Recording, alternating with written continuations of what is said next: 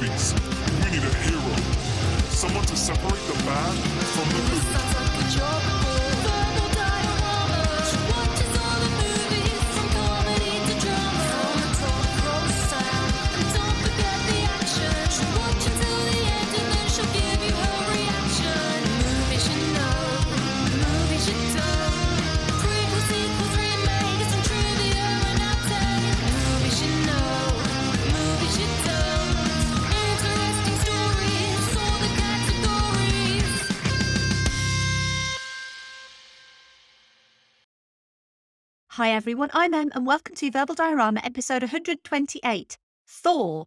This is the podcast that's all about the history and legacy of movies you know and movies you don't. And as always, welcome back to all of you amazing returning listeners and a huge welcome to all brand new listeners to this podcast. Thank you so much for being here. No matter how you found this podcast, no matter if you're just a huge fan of Chris Hemsworth, and let's be honest, who isn't? Basically, December of Verbal Diorama only means one thing, kind of at the moment, and that is I like to do something called Christmas. It is a celebration of Hollywood Chris's.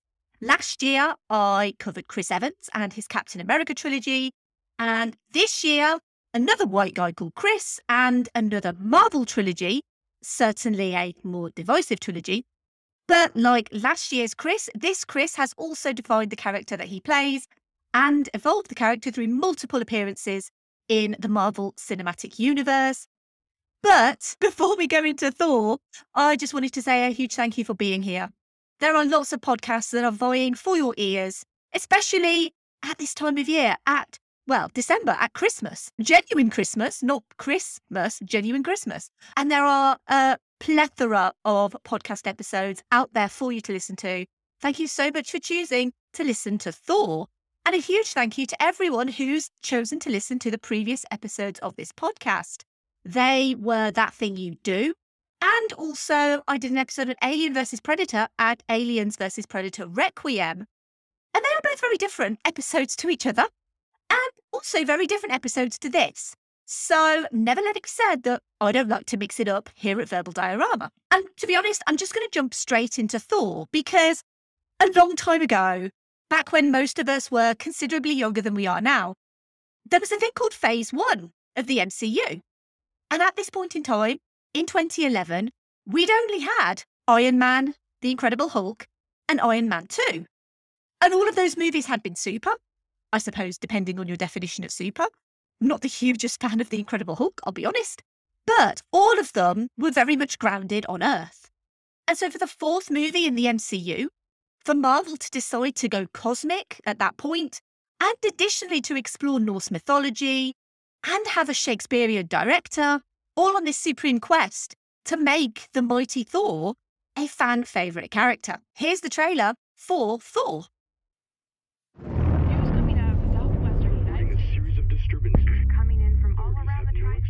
Sir, we found it. Government agencies have now cordoned off the area and are Intense invest- bursts of light that came down. down. Jane, I think you want to see this.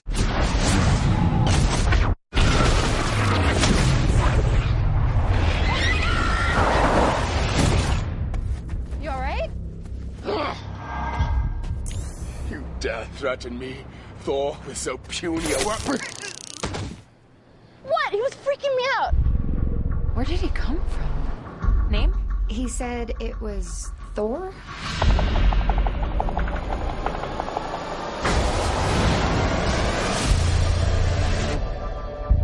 You know, for a crazy homeless person, he's pretty cut. How'd you get inside that cloud? Also, how could you eat an entire box of Pop Tarts and still be this hungry? This drink, I like it. Another! This is going on Facebook. Smile. Your ancestors called it magic, and you call it science. Well, I come from a place where they're one and the same. But who are you, really? You'll see soon enough.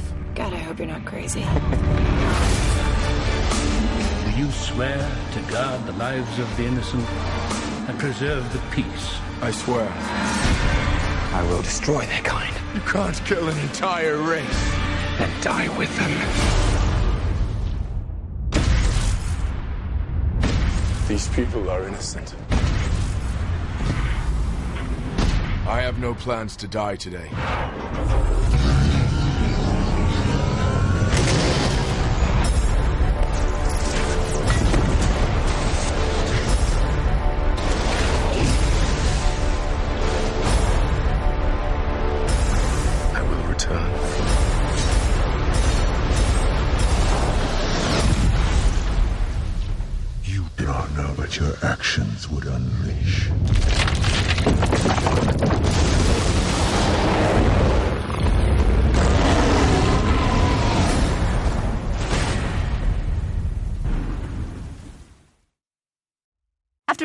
Wanting to wage war with the Frost Giants, the arrogant and vain Crown Prince Thor Odinson is cast out from Asgard by his father Odin, deemed unworthy and banished to Earth. With no way home and his hammer Mjolnir lost, Thor struggles to reclaim his powers. Meanwhile, on Asgard, Thor's devious brother Loki has seized the throne and seeks to help the Frost Giants reclaim their glory. With the help of scientist Jane Foster and her team, Thor must learn how to become a worthy leader and return home to stop Loki and save Asgard from destruction. Let's quickly go through the cast of this movie. Chris Hemsworth as Thor, Natalie Portman as Jane Foster, Tom Hiddleston as Loki, Stellan Skarsgård as Erik Selvig, Colm Feore as Laufey, Ray Stevenson as Volstagg, Idris Elba as Heimdall, Kat Dennings as Darcy Lewis, Rene Russo as Frigga, Anthony Hopkins as Odin, Tadanobu Asano as Hogun, Josh Dallas as Fandral, Jaimie Alexander as Sif, and Clark Gregg as Phil Coulson, aka Son of Coul. Additionally, Stan Lee cameos as the truck driver and writer J. Michael Straczynski as one of the first guys to try and lift Thor's hammer. Samuel L. Jackson and Jeremy Renner cameo as Nick Fury and Clint Barton, respectively. And this is the first outing for Clint Barton in the MCU, which is quite timely as the TV show Hawkeye is currently out and is honestly very, very good. Thor has a screenplay by Ashley Edward Miller, Zach Stentz, and Don Payne. Story by J. Michael Straczynski and Mark Protosevich. It was directed by Kenneth Branagh and based on Thor by Stan Lee, Larry Lieber, and Jack Kirby. And not only is this the first foray into Cosmic Marvel, it's also the first MCU hero based on actual mythology, the hammer wielding god of thunder of specifically Germanic and Norse mythology. Now, I know the mythology surrounding Thor is incredibly important to Nordic people. And to be honest, I'm not going to go into too much history, mostly because I don't want to butcher this history and I don't want to butcher the names of the Norse gods. But Thor, the movie, is based on Thor, the comic book, which is in turn based on Thor, the actual god of thunder of Norse mythology. I think that's all pretty obvious stuff. Thor and other gods associated with him is mentioned or appears in several poems in the Poetic Edda, compiled during the 13th century from traditional source material from the pagan period, as well as in the Prose Edda, an Old Norse textbook written in Iceland during the early 13th century, which is attributed to the Icelandic scholar and historian Snorri Sturluson. The Prose Edda draws from the Poetic Edda, except the content is in textbook form. Thor, son of Odin, ruler of the gods, and Odin's mistress Jord, the personification of Earth, is a warrior god or Aesir. Asgard is his home, just as Midgard is ours. Like most gods, Norse gods have their equivalent in other mythologies, so the Roman god equivalent would be Jupiter, and the Greek god equivalent would probably be Zeus. Which is interesting when you find out that according to the internet, Thor Love and Thunder will not only feature Zeus, but that's who Russell Crowe is playing. Zeus is also no stranger to the Thor comics, and nor is his son Hercules, but we'll save that for another episode, probably. Thor was depicted as red haired, strong, and benevolent towards mankind. Wielding his hammer Mjolnir, he would go on to marry the golden haired warrior Sif. And before anyone says anything, I realise that by not releasing this episode on a Thursday, it's actually coming out on a Monday. I'm basically foregoing the right to promote it as Thor's Day because Thor is actually the inspiration for Thursday, just as Friday is Frigga's Day. In fact, all of the regular working days are named after Norse gods. Monday is Moon Day, named after the moon god Mani. Tuesday is Tuesday, after Tu, the Norse god of war. And Wednesday is Woden's Day. And Woden is the pre Norse name for Odin. And genuinely, I did not know all of that. I knew that Thursday was Thor's Day, but I didn't know that all of the other days were also named after Norse gods. So I have genuinely learned something amazing while researching for this podcast. Thor first appeared in Marvel Comics in Journey into Mystery number 83 in August 1962 with a cover image introducing the mighty Thor, created by Stan Lee, Larry Lieber, and Jack Kirby. The character actually appeared in DC Comics in 1957 in Tales of the Unexpected, which had also been illustrated by Jack Kirby. Kirby reused some of the designs of the DC version, but otherwise, Marvel's Thor was a modernised version of the character with some notable changes.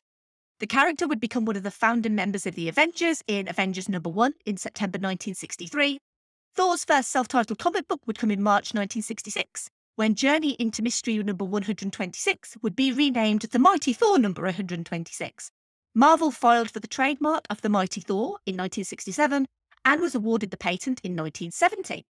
Comic book Thor would still be vain and arrogant, and his father Odin would incarcerate Thor without his memories of Asgard or who he was on Earth as partially disabled mortal medical student Donald Blake hence the Donald Blake link in this movie. Blake would have no idea of his godly roots and would eventually become a doctor. Thor's hammer Mjolnir would be disguised as a walking stick, and by striking it against a rock, Blake would become Thor, with Blake leading a double life between being Dr. Donald Blake and using his alter ego Thor to defend humanity. He would fall in love with nurse Jane Foster, and his presence on Earth would attract the attention of his adoptive brother Loki, who would then send foes to Earth. This would actually be beneficial, though, as these battles would cause Thor to co found the Avengers alongside Ant Man, the Wasp, Hulk, and Iron Man.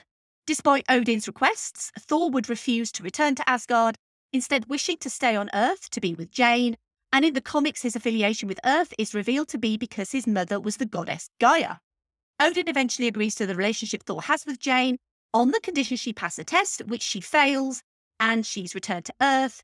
And Thor would then be introduced to Sif, who canonically is his wife, as I mentioned. Obviously, in this movie, Sif is neither golden haired nor is she his wife. And obviously, in the movie, Thor is not red haired, he is golden haired. But the comic book lore of Thor, haha, lore of Thor, is far too complicated and complex to go through. So let's just fast forward to Thor's first live action appearance on screen, which was in 1988 and not even in a Thor movie. Because back when Bruce Banner was known as David Banner and Lou Ferrigno painted himself green to become Hulk, A made for TV movie called The Incredible Hulk Returns served as a continuation of the TV show, which ran from 1978 to 1982. Bill Bixby would return as David Banner, Lou Ferrigno as Hulk, and a newly banished Thor played by Eric Kramer, who you'll remember from my episode on Robin Hood Men in Tights, as well as his alter ego Donald Blake played by Steve Levitt. This was the first time another Marvel character appeared in the TV universe of The Incredible Hulk. This TV movie was intended to serve as a backdoor pilot for a TV series of Thor. However, this remained unproduced despite the success of The Incredible Hulk Returns in the ratings. Thor would appear in multiple animation forms starting in 1966 in the animated The Marvel Superheroes, through to a cameo in the X Men animated series in the Dark Phoenix Saga Part 3. A Thor TV series was in development in 2000 at Artisan Entertainment, starring Tyler Mane. X Men's Sabretooth. He was supposed to star as Thor, as confirmed by Marvel Studios' Rick Unger. However, nothing actually materialised. The origins of a film adaptation of Thor started in 1991 with Sam Raimi. Yes, that's Sam Raimi of Evil Dead and Spider Man trilogy fame. After Raimi did Darkman, Stan Lee called him, took him out to lunch to discuss a collaboration. Raimi had always wanted to make a Thor movie, and so he and Lee worked together on a treatment for Thor, which Raimi pitched to Fox in 1991. Their response was comic books don't make good movies. I mean, this is obviously ignoring Superman and Batman, but they were the only examples that really worked, and they were cosmic gods based on Norse mythology. And technically also pop culture icons that existed outside of their comic book franchises. Arguably, had Fox greenlit Raimi's Thor, the superhero movie landscape would look very, very different today. I've mentioned several times before on multiple episodes about Marvel selling the rights to its characters to other studios to avoid bankruptcy. Thor's rights belonged to Fox, moving to Sony in the 2000s, but then would end up lapsing and returning to Marvel in 2006. Of course, in 2000, Fox's X Men franchise changed everything when it came to superhero movies focused on a wide audience. It was in 2006 that Marvel signed Mark Protosevich to develop a Thor project to be financed and released in a deal with Paramount Studios, the same distribution deal in place for Iron Man 1 and 2 and Captain America the First Avenger, until the rights were acquired by Walt Disney Studios in 2010. And this is why the Paramount logo remains on these movies as well as Thor. Just as a side note, The Incredible Hulk is a universal property, so is treated quite differently. For this version of Thor, Matthew Vaughn was hired to direct, and was still attached to the project in 2008 when he was interviewed by Empire about his work on the project post Stardust, which I've also done an episode on, by the way. At the time, he claimed they were in a holding pattern, perhaps a nice way of describing developmental hell, but he did state at the time they were looking for an unknown to play Thor and that it was going to respect the comic book origins as well as be updated for modern audiences. With an estimated $300 million budget, Vaughn was tasked to halving that budget. Vaughn's deal with Marvel expired in May 2008, and that very same month, a little movie called Iron Man debuted to rave reviews and huge financial success. Marvel set Protosevich to work on a new script for Thor, and Guillermo del Toro entered talks to direct. He was a big fan of Jack Kirby's work on the comics. Del Toro wanted to incorporate more of the Norse mythology, but eventually would turn down the opportunity to direct Thor to instead direct The Hobbit, which, as we all know, never actually happened. And I'm still sad about that. In September 2000, Kenneth Branagh entered negotiations. Branagh was known for his classical training and his Shakespearean adaptations, including Henry V, Much Ado About Nothing, Othello, and Hamlet. Branagh had not directed since 2007's Sleuth and confirmed his involvement in December 2008 and described it as a human story right in the centre of a big epic scenario. On the one hand, Branagh was an odd choice for a superhero movie, but on the other, he was a perfect choice for a family driven, universal story of conflict, a spoiled son impatient to take over what is essentially the family business, a father realizing his son isn't ready, a resentful brother who doesn't understand why their father prefers his brother, and the traditional good old love of a woman to help a man become worthy and give him something to fight for. Originally slated for a release in July 2010, and to avoid a clash with Iron Man 2, Marvel would push Thor back almost a whole year to June 2011, and then to May 2011 to avoid clashes with Captain America the First Avenger, which was scheduled for a July 2011 release. Kenneth Branagh would also film a post credit scene for Iron Man 2, filmed with the same anamorphic lenses to match Thor to show the discovery of a large hammer And no, I don't mean Justin Hammer. Sorry, that's a terrible joke. A hunt began in earnest to find the titular character. Chris Hemsworth, then 25, was primarily known as James Kirk's father, George Kirk, in the opening scenes of J.J. Abrams' Star Trek reboot. Shortly after Star Trek, he had filmed a little horror movie called The Cabin in the Woods, which is episode 5 of this podcast, so long ago. Cabin in the Woods would remain unreleased until 2012, but it capitalised on Hemsworth's newfound recognition as the God of Thunder. Hemsworth had auditioned for Thor and was refused early in the casting process. His younger brother Liam had also auditioned, as well as Tom Hiddleston, and his audition video is available online, blonde wig and all. While the character of Thor in the comics is drawn with more muscles than any human being could physically have, they wanted an actor who could believably be the God of Thunder, but could also show humility and humour and a presence on screen. Chris Hemsworth was confirmed in June 2009 despite being initially rejected and put in six months of intense physical training to achieve his godlike physique.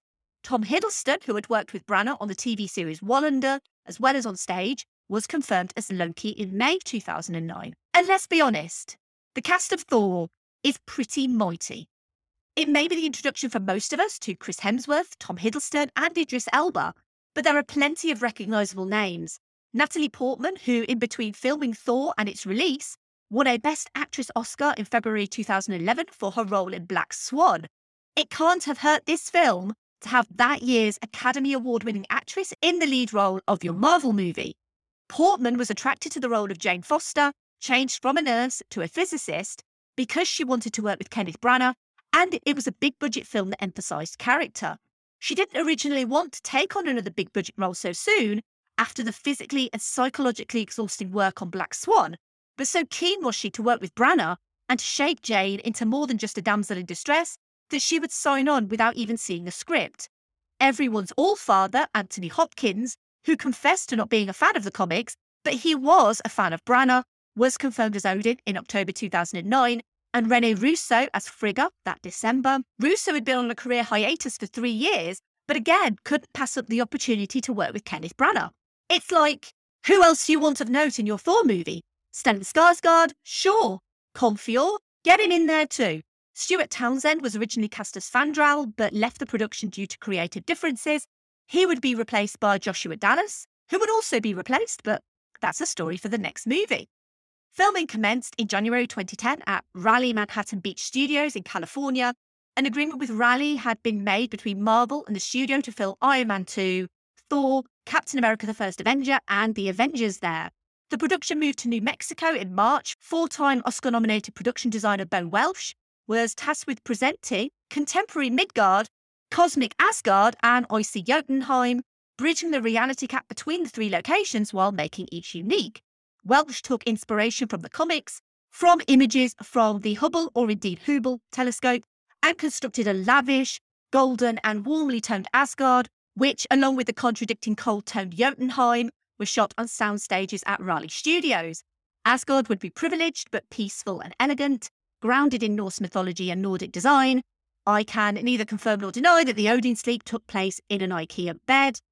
I'm joking, it didn't. But even though the grand cosmos was rendered digitally for the backgrounds, as much of Asgard was physical as possible, the grand throne room, Heimdall's observatory, all were practical sets, and nothing was done in this movie on a small scale. Thor is big. It's bigger in scale and scope than the two Iron Man movies that preceded it. Heimdall's observatory doesn't exist in the comics, and so the whole set was designed and created with the idea of a place where Heimdall controls the Bifrost, which in actual Norse mythology is pronounced Bifrost. The look of Thor can be attributed to director of photography Haris Zambarloukos, who worked closely with Bo Welch and Kenneth Branagh to make the cosmic realm feel like you were actually in space as well as the hellish landscape of Jotunheim feel like, well, icy hell. When the production did end up in New Mexico for six weeks in March and April, they didn't expect the hellish Jotunheim like weather to follow, but follow it did. The desert location was plagued with snow, hail, and heavy winds on a regular basis. The location, the Cerro Pelon Ranch on State Highway 41 near Galisteo, New Mexico, was chosen to stage a small town within a vast desert the sort of place you can look up to the sky and see the stars. This location for a showdown between Thor and the Destroyer was actually kind of apt It's the same location where famous westerns like Silverado, Wyatt Earp, and 310 to Yuma were shot. A fictitious town, Puerto Antiguo, which means ancient bridge in Spanish, was constructed on the 24,000 acre ranch, designed to echo the shape of the Asgard Palace, and for the ancient bridge to be the connection to the Rainbow Bridge on Earth. A small town in the middle of a vast desert juxtaposed to the grandeur of Asgard in the vast nothingness of space. Originally, the team toyed with the idea of Thor actually landing in the Old West of the 1850s, but a contemporary environment would be more easily engaging to a modern audience than the Wild West would be. With New Mexico literally being storm chaser land, looking up to the sky and chasing weather is not unheard of, and the Bifrost landing site was constructed by applying a 20 foot stencil inspired by Celtic designs and ancient runes, and then sprinkling ground lava rocks to generate the design. The costume design, which is so beautiful in this movie, by the way, was also incredibly important to the look of Asgard. Costume designer Alexandra Byrne, who'd worked with Branagh for 25 years prior, had won an Academy Award for Elizabeth, the Golden Age, and took reference from Jack Kirby's images to create a lavish, bold, bright costuming for the Asgardians, including helmets. Even Thor's cape had to be an expressive character in its own right. It had to move a certain way to look a certain way on camera. It had to bellow out when moving and most importantly, not getting Hemsworth's way. They did consider adding a CG cape, but the material they eventually found, a wool blend from here in the UK, was cut, bonded, and weighted to react the way that it does on screen. Byrne would go on to work on the costumes for the Avengers, Avengers Age of Ultron, Guardians of the Galaxy, and Doctor Strange. And if you're wondering why you focus so much on Thor's arms when watching, that is intentional. Byrne wanted to highlight Hemsworth's arms, or maybe that's just me who notices his arms. And while most will see Thor's shirtless scene as superfluous, Hemsworth requested it because why spend all that time sculpting your body if no one actually sees it? It would actually take an hour to put the whole Thor armor on, plus another 90 minutes for hair and makeup. Now, I can't talk about Thor without talking about Dutch angles or Dutch tilt. Thor is full of camera shots that are angled with a tilt. If you've not noticed this before, and I'm sure most of you listening have, rewatch Thor and notice how many shots are tilted. It was a style Kenneth Branagh specifically chose. Dutch angles are common in comic books. Each frame is angled as if it were a comic book frame. And the reason no one else has chosen to do this is because once you see the Dutch angles, you can't unsee them. It does, however, add a certain mysticism and otherworldly aspect to Thor that's missing from its sequels, although there are a handful in the Dark World Plus, the Avengers did have a Dutch angle on Thor when he says, You people are so petty. This is a direct reference to all of the Dutch angles on Thor. And someone who's neither Dutch nor angular is Keanu Reeves. And this is a great way. That's not the reference, by the way. This is a great way to segue to the obligatory Keanu reference of this episode. So I'm sure you know by now that I like to try and link the movie that I'm featuring every week to Keanu Reeves. Why? Well, why not is what I always say. And of course, the easiest one that I could go for is that Keanu Reeves has also worked with Kenneth Branagh. They worked together on 1993's Much Ado About Nothing, which I have not seen, which I know is a little bit strange because I love Shakespeare and I love Keanu Reeves, so I really should remedy that. But I've seen still images and he does look incredibly hot in that movie. So I will take it upon myself to watch Much Ado About Nothing in honour of this obligatory Keanu reference. It was an old Celtic folk song that inspired the leitmotif for Patrick Doyle's Thor score. Thor score. Oh God, this so- Thor score and seven years ago. Anyway, Doyle, a frequent collaborator of Branagh, wanted to find a score that fit the duality of Earth and Asgard. Thor also includes a song by Foo Fighters. It is the song Walk. It was a late addition to the closing credits, as well as the bar scene, after it was felt that the song had appropriate themes and lyrics of learning to be a hero, having that redemption arc, and waiting to do so. The world premiere of Thor took place in Sydney on the 17th of April 2011.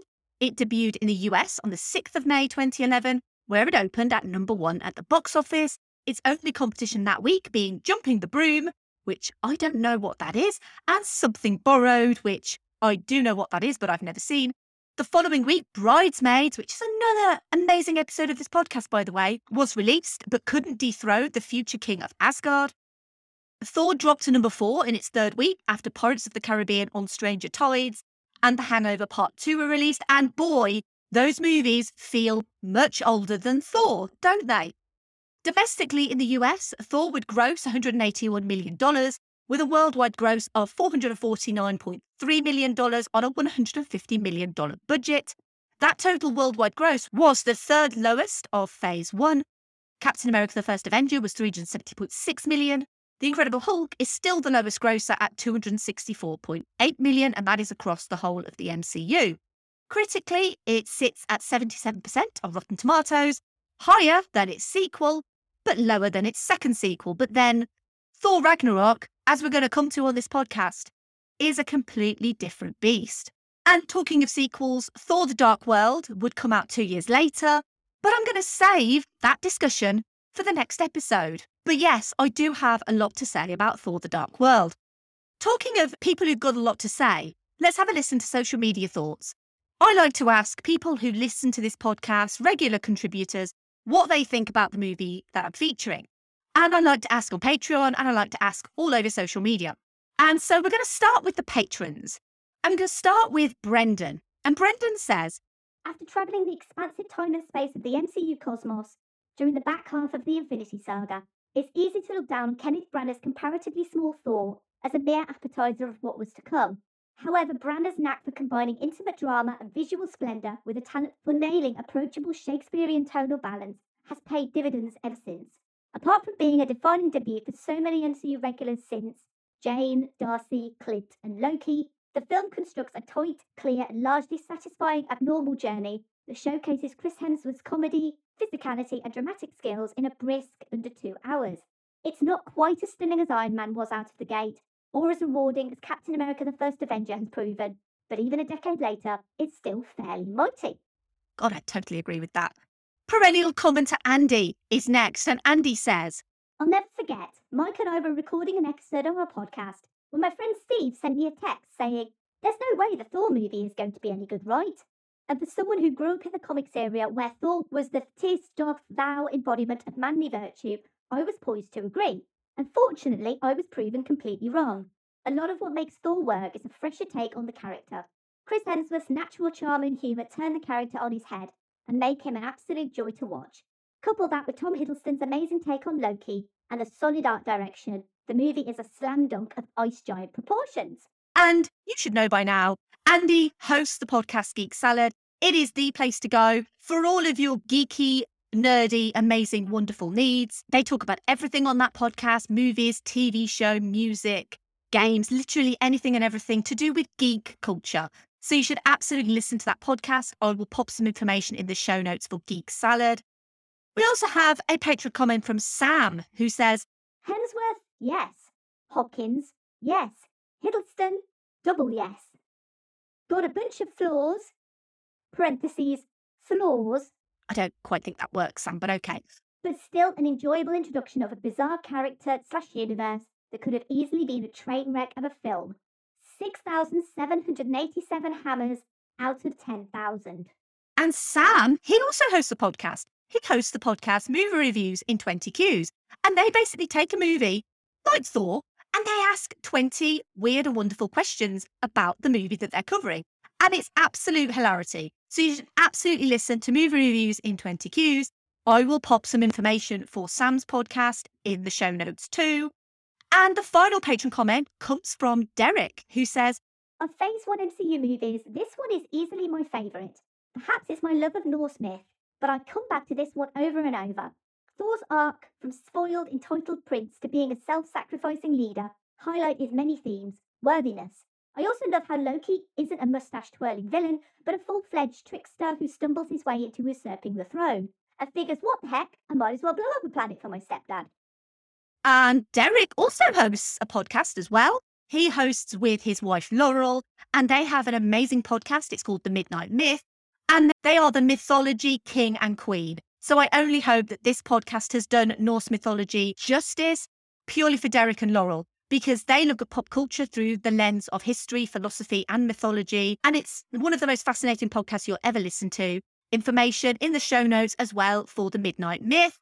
Moving over to Twitter, we're going to start with at It's a Musical Pod, who said, I love Thor, but I do feel the franchise owes its success to Loki. Spot on casting. Chris Hemsworth is great, but the writing didn't showcase him until Ragnarok. A fun but flawed entry into the MCU. At DW Lundberg said, It was a gamble introducing the world of magic this early into the MCU, and for the most part, they pulled it off. Hemsworth sells the sincerity of the character, and Branagh juggles the Asgard and New Mexico sequences well, though the constant shift between them is a bit jarring. At Nikolai's Kitchen said, I'm a sucker for Shakespeare, so Branagh's Shakespearean sensibilities really made it a better movie for me than most. At Craig SG1 said, Back when MCU meant nothing to most people and hot on the heels of Iron Man came Thor, I, along with most people, didn't know what to expect. With great casting and story, a hallmark of Marvel, I thoroughly enjoyed this film. Even now, it holds up above what the DCU is. At Films underscore that said, Dyed, blonde, eyebrows. That is great comment. At Best Film Ever Pod said, The Thor film people forget was as good as it was. So much humour, so much action, so much heart, and the best set piece in a Marvel film when Thor tries unsuccessfully to rescue Mjolnir. Easily the best Phase 1 Marvel film. It's a shame they just let Jane lie in the dirt. At Next to the Aisle said, Very good introduction to the character, not as good as Captain America. The difference in Thor from this to Endgame is staggering. At Film Effect Pod said, Love all the work that you do, and while I'm not the biggest Thor fan, I'll still be checking out the episode, all because of you. Thank you, that's really kind. At Rachel Herrera 11 said, Thor is awesome, easy on the eyes, fish out of water story with Loki, who, let's be honest, steals the franchise, and Sir Anthony. Magic. Or do you mean science, Rachel? Because they are one and the same thing. At Thief CGT said, It's not bad, bad, but it's certainly not my favourite MCU film. Probably even on my bottom tier of the franchise. The highlight is Tom Hiddleston, who clearly knows how to best chew the scenery. For what it's worth, when I say bottom tier, I don't mean it as much of a slight, given the high floor, low ceiling nature of the MCU. At ah, Jonathan Blade said, Everything before and after the fish out of water core of the film is glorious. Overall, Thor is fine. When I originally asked for comments, I basically said that anyone who provides a comment will be worthy. And so the cinema guys said, Are you saying they shall be Hemsworthy? Which is great. Well done, Brad. Well done. And Brad continues, Are you ready for this? I think Thor was the weakest film in phase one. And, wait for it, I think Dark World is a better movie than this one. Be interesting to hear your thoughts next week, Brad, when I do Thor the Dark World. Moving over to Instagram, at Friendly Spa Pod said, I loved everything about this film and was very impressed by all the performances. I wasn't sure how I was going to like Chris Hemsworth, but he exceeded expectations. And at the Basement Binge said, Chris Hemsworth made Thor instantly lovable. Tom Hiddleston stole the show as Loki, and ultimately we all got excited about Norse mythology. There might just be a few too many Dutch angles. No comments over on Facebook, but as always, thank you so much for everyone who took the time to provide comments for Thor. You are all worthy. When you have a franchise consisting of 26 movies now, which is crazy by the way, it's inevitable that you'll have movies at the top of your list, in the middle, and at the bottom. Luckily for those movies languishing at the bottom of the MCU list, there is no such thing as a bad MCU movie. Marvel has honed its craft over 13 years, and Thor is very much a cookie cutter introduction to a character, a fish out of water story, and it could easily languish at the bottom of the list. Just because it was one of the first, it's a simple story, and it's so different to everything else in the universe at that time. But what elevates Thor is the charm of its lead actor and an excellent supporting cast. Arguably, Rene Russo is given very little to do. This is rectified somewhat in the sequel. And even Natalie Portman seems to just be there to gawp at Thor. But honestly, you would. And I think she sells the fact that she's enamored with him immediately very well because, again, it's Chris Hemsworth, you would be. Not many actors can hold their own against Anthony Hopkins. And the fact that Chris Hemsworth can and does, and Tom Hiddleston can and does, and the fact Tom Hiddleston adds all these layers to Loki, a villain who is essentially a throwaway character, it's astonishing how important Thor is to the MCU. Kenneth Branagh and the casting directors chose incredible people who could work with and mold these characters over time. The evolution of Thor over 10 years is astounding, arguably credited to the fine writers and directors, but also to Hemsworth. Loki started as a troubled brother, became a villain, and then an effective anti hero, to the hero of his own story in Loki, which is a remarkably short TV show on Disney Plus. I'd highly recommend it if you haven't seen it, as well as the TV show What If, which has a great Thor centric episode called What If Thor Were an Only Child. It's very, very fun. Chris Hemsworth and Tom Hiddleston also return to voice their characters as well. Together, Hemsworth and Hiddleston feel like brothers. They're different enough to be believable, but connected enough to feel related, if not by blood. And I really hope we get to see more Thor and Loki on screen at some point in the future. And with the multiverse now officially going to be a thing, fingers crossed that there's a possibility that we could get that. I love Thor. Genuinely love this movie. I watch this movie so often, you could not believe. It can't be my number one MCU movie or even in my number 10, simply because there are better movies in the MCU. But it's a beautiful entry to Cosmic Marvel. It's perfectly cast as well, like I said. And Dutch angles aside, Kenneth Branagh really was the best choice to direct a full on Doth Mother Know You Weareth Her Drapes in Space? Because that is essentially what this movie is. And that's not taking anything away from this movie because I think this movie is absolutely brilliant. And yes, you could come for the Frost Giants being rubbish villains and the underdeveloped romance between Jane and Thor. Although Branagh admitted it was supposed to be just a flight of fancy rather than full blown instant love. But the fact it can keep its mythology and fantasy balanced against small town New Mexico and not lose any of its charm whatsoever. Thor might not be at the top end of anyone's MCU list, but this is one of the many backbones of the MCU. The fact that Chris Hemsworth is coming back to play this character for our fourth movie next year is testament to the strength of this character. The story of Thor may be small, but the consequences for the MCU were mighty. Thank you for listening. As always, I would love to hear your thoughts on Thor. If you've enjoyed this episode, please take a moment to leave a rating or review on Apple Podcasts or Podchaser or wherever you found this episode. Tell your friends and family, especially if they love Chris Hemsworth, because there's going to be more Chris Hemsworth coming up on this podcast. Not him, really, although that would be great. I would definitely like to have Chris Hemsworth on this podcast.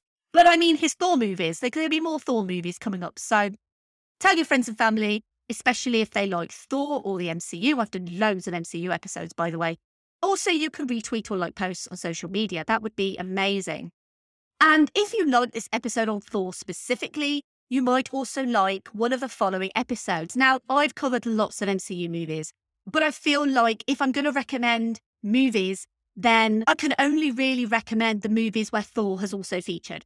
So I would recommend episode 97, The Avengers, episode 98, Avengers Age of Ultron, 99, Avengers Infinity War, and 100, Avengers Endgame because they perfectly encapsulate the journey of Thor from this movie all the way through to the end and Endgame. And obviously now we're going to get Thor Love and Thunder. And I can't wait to see that movie. A, because it's a Thor movie and Thor is fun. B, it's a sequel to Ragnarok, which we're going to talk about Ragnarok on this podcast. And I'm so excited to bring you that episode because that episode also has a, an amazing special guest. And we just really went to town on how brilliant Thor Ragnarok is. Give me feedback on my recommendations. I mean, it's not really difficult to recommend movies that Thor has been in. Let me know if you think I missed anything. Next episode, obviously, is Thor the Dark World. Thor the Dark World is interesting in the MCU canon. It does have arguably worse villains than this one. It has a new Fandral. It has more for Jane to do, more for Frigga to do, and portals in the city of London. I kind of feel like Thor the Dark World is the one that most people dislike, but still maintain there is a lot to like in that movie. If you want to follow me and say hi, you can do so. I am at Verbal Diorama on Twitter, Facebook, Instagram, and Letterboxd. If you want to sign up to support the podcast, it's verbaldiorama.com slash Patreon. And as always, a huge thank you to the patrons of Verbal Diorama Simon E., Sade, Claudia, Simon B., Laurel, Derek, Jason, Kristin, Kat, Andy, Mike, Griff, Luke, Emily, Michael, Scott, Mark, Brendan, Ian, Lisa, Sam, Will, Jack, Dave, and Chris. They are the Warriors 3, plus Sif and another 20. You can check out merch at verbaldiorama.com slash merch. You can email me verbaldiorama at gmail.com. My website is verbaldiorama.com. And I also write for filmstories.co.uk. You should make sure you check out the magazine and also the articles online. And finally, this podcast, I like it. Another. Bye.